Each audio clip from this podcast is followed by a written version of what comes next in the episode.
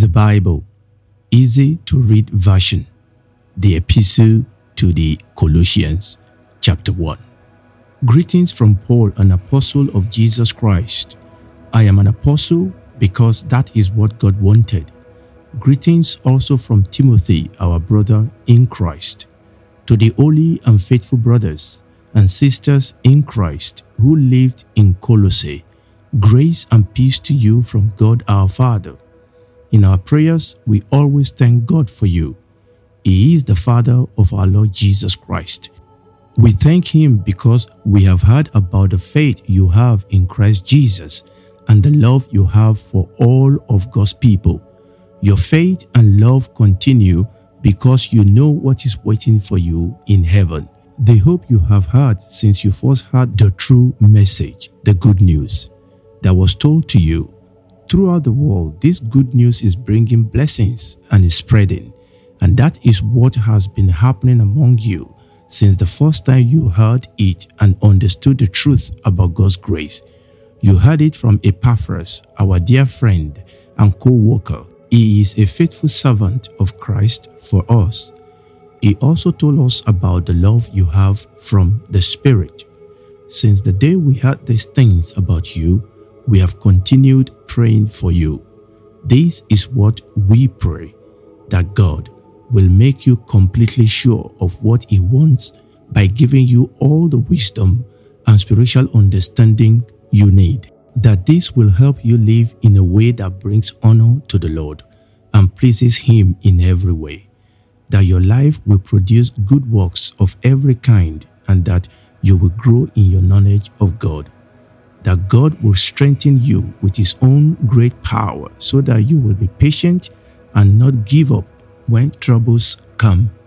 Then you will be happy and give thanks to the Father. He has made you able to have what He has promised to give all His holy people who live in the light. God made us free from the power of darkness and He brought us into the kingdom of His dear Son. The Son paid the price to make us free. In Him, we have forgiveness of our sins. No one can see God, but the Son is exactly like God. He rules over everything that has been made.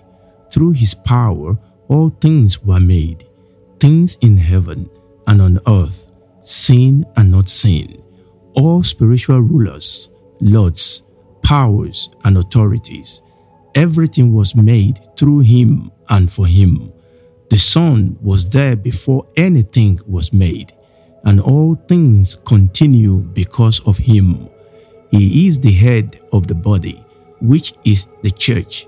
He is the beginning of everything else, and he is the first among all who will be raised from death. So, in everything, he is most important. God was pleased for all of himself to live in the Son, and through him, God was happy to bring all things back to himself again things on earth and things in heaven. God made peace by using the blood sacrifice of his Son on the cross. At one time, you were separated from God. You were his enemies in your minds because the evil you did was against him. But now he has made you his friends again. He did this by the death Christ suffered while he was in his body. He did it so that he could present you to himself as people who are holy, blameless, and without anything that will make you guilty before him. And that is what will happen if you continue to believe in the good news you heard. You must remain strong and sure in your faith you must not let anything cause you to give up the hope that became yours when you heard the good news. That same good news has been told to everyone on earth, and that's the work that I, Paul, was given to do. I am happy in my sufferings for you. There is much that Christ must still suffer, and I gladly accept my part of those sufferings in my body for the good of his body, the church. I became a servant of the church because God gave me a special work to do. This work helps you. My work is to tell the complete message of God. This message is the secret truth that was hidden since the beginning of time. It was hidden from everyone for ages, but now it has been made known to God's holy people. God decided to let his people know just how rich and glorious that truth is. That secret truth, which is for all people, is that Christ lives in you, his people. He is our hope for glory. So, we continue to tell people about Christ. We use all wisdom to counsel every person and teach every person. We are trying to bring everyone before God as people who have grown to be spiritually mature in Christ. To do this, I work and struggle using the great strength that Christ gives me. That strength is working in my life. Chapter 2 I want you to know that I am trying very hard to help you. And I am trying to help those in Laodicea and others who have never seen me. I want them to be strengthened and joined together with love and to have the full confidence that comes from understanding. I want them to know completely the secret truth that God has made known. The truth is Christ Himself. In Him, all the treasures of wisdom and knowledge are kept safe. I tell you this so that no one can fool you by telling you ideas that seem good but are false. Even though I am far away, my thoughts are always with you. I am happy to see your good lives and your strong faith in Christ. You accepted Christ Jesus as Lord, so continue to live following Him. You must depend on Christ only, drawing life and strength from Him. Just as you were taught the truth, continue to grow stronger in your understanding of it and never stop giving thanks to God. Be sure you are not led away by the teaching of those who have nothing worth saying and only plan to deceive you. That teaching is not from Christ. It is only human tradition and comes from the powers that influence this world. I say this because all of God lives in Christ fully, even in his life on earth. And because you belong to Christ, you are complete, having everything you need. Christ is ruler over every other power and authority. In Christ, you had a different kind of circumcision, one that was not done by human hands. That is, you were made free from the power of your sinful self. That is the kind of circumcision Christ does. When you were baptized, you were buried with Christ and you were raised up with him because of your faith in God's power. God's power was shown when he raised Christ from death. You were spiritually dead because of your sins and because you were not free from the power of your sinful self. But God gave you new life together with Christ. He forgave all our sins. Because we broke God's laws, we owed a debt, a debt that listed all the rules we failed to follow. But God forgave us of that death. He took it away and nailed it to the cross. He defeated the rulers and powers of the spiritual world. With the cross, he won the victory over them and led them away as defeated and powerless prisoners for the whole world to see. So, don't let anyone make rules for you about eating and drinking or about Jewish customs, festivals, new moon celebrations, or Sabbath days. In the past, these things were like a shadow that showed what was coming, but the new things that were coming are found in Christ. Some people enjoy acting as if they are humble and love to worship angels. They always talk about the visions they have seen. Don't listen to them when they say you are wrong because you don't do these things. It is so foolish for them to feel such pride because it is all based on their own human ideas. They don't keep themselves under the control of the head. Christ is the head and the whole body depends on him. Because of Christ, all the parts of the body care for each other and help each other. So the body is made stronger and held together as God causes it to grow. You died with Christ and were made free from the powers that influence this world.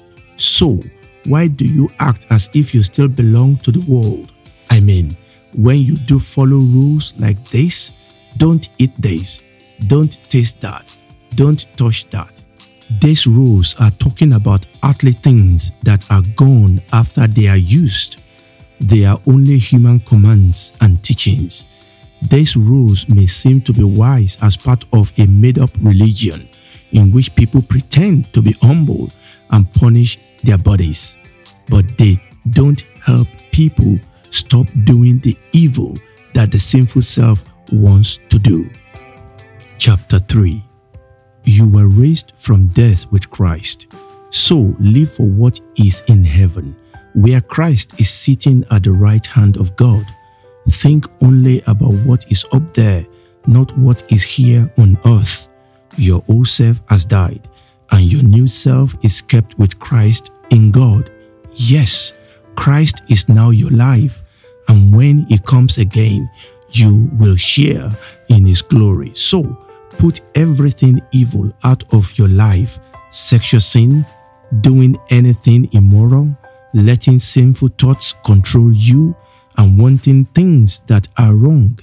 And don't keep wanting more and more for yourself, which is the same as worshiping a false God. God will show his anger against those who don't obey him because they do these evil things. You also did these things in the past when you lived like them. But now put these things out of your life anger, losing your temper, doing or saying things to hurt others, and saying shameful things. Don't lie to each other. You have taken off those old clothes, the person you once were, and the bad things you did then. Now you are wearing a new life, a life that is new every day. You are growing in your understanding of the one who made you. You are becoming more and more like him. In this new life, it doesn't matter if you are a Greek or a Jew, circumcised or not. It doesn't matter if you speak a different language or even if you are a Scythian. It doesn't matter if you are a slave or free. Christ is all that matters, and He is in all of you. God has chosen you and made you His holy people. He loves you, so your new life should be like this. Show mercy to others. Be kind, humble, gentle, and patient. Don't be angry with each other, but forgive each other. If you feel someone has wronged you, forgive them. Forgive others because the Lord forgave you. Together with these things, the most important part of your new life is to love each other. Love is what holds everything together in perfect unity. Let the peace that Christ gives control your thinking. It is for peace that you are chosen to be together in one body and always be thankful. Let the teaching of Christ live inside you richly. Use all wisdom to teach and counsel each other. Sing psalms, hymns, and spiritual songs with thankfulness in your hearts to God. Everything you say and everything you do should be done for Jesus your Lord. And in all you do, give thanks to God the Father through Jesus. Wives, be willing to serve your husbands. This is the right thing to do in following the Lord. Husbands, love your wives and be gentle to them. Children, obey your parents in everything. This pleases the Lord. Fathers, don't upset your children. If you are too hard to please, they might want to stop trying. Servants, obey your masters in everything. Obey all the time, even when they can't see you. Don't just pretend to work hard so that they will treat you well. No, you must serve your masters honestly because you Respect the Lord. In all the work you are given, do the best you can. Work as though you are working for the Lord, not any earthly master. Remember that you will receive your reward from the Lord, who will give you what he promised his people. Yes, you are serving Christ. He is your real master. Remember that anyone who does wrong will be punished for that wrong, and the Lord treats everyone the same. Chapter 4 Masters, give what is good and fair to your servants. Remember that you have a master in heaven. Never stop praying. Be ready for anything by praying and being thankful. Also pray for us. Pray that God will give us an opportunity to tell people his message. I am in prison for doing this, but pray that we can continue to tell people the secret truth that God has made known about Christ. Pray that I will say what is necessary to make this truth clear to everyone. Be wise in the way you act with those who are not believers. Use your time in the best way you can. When you talk, you should always be kind and wise.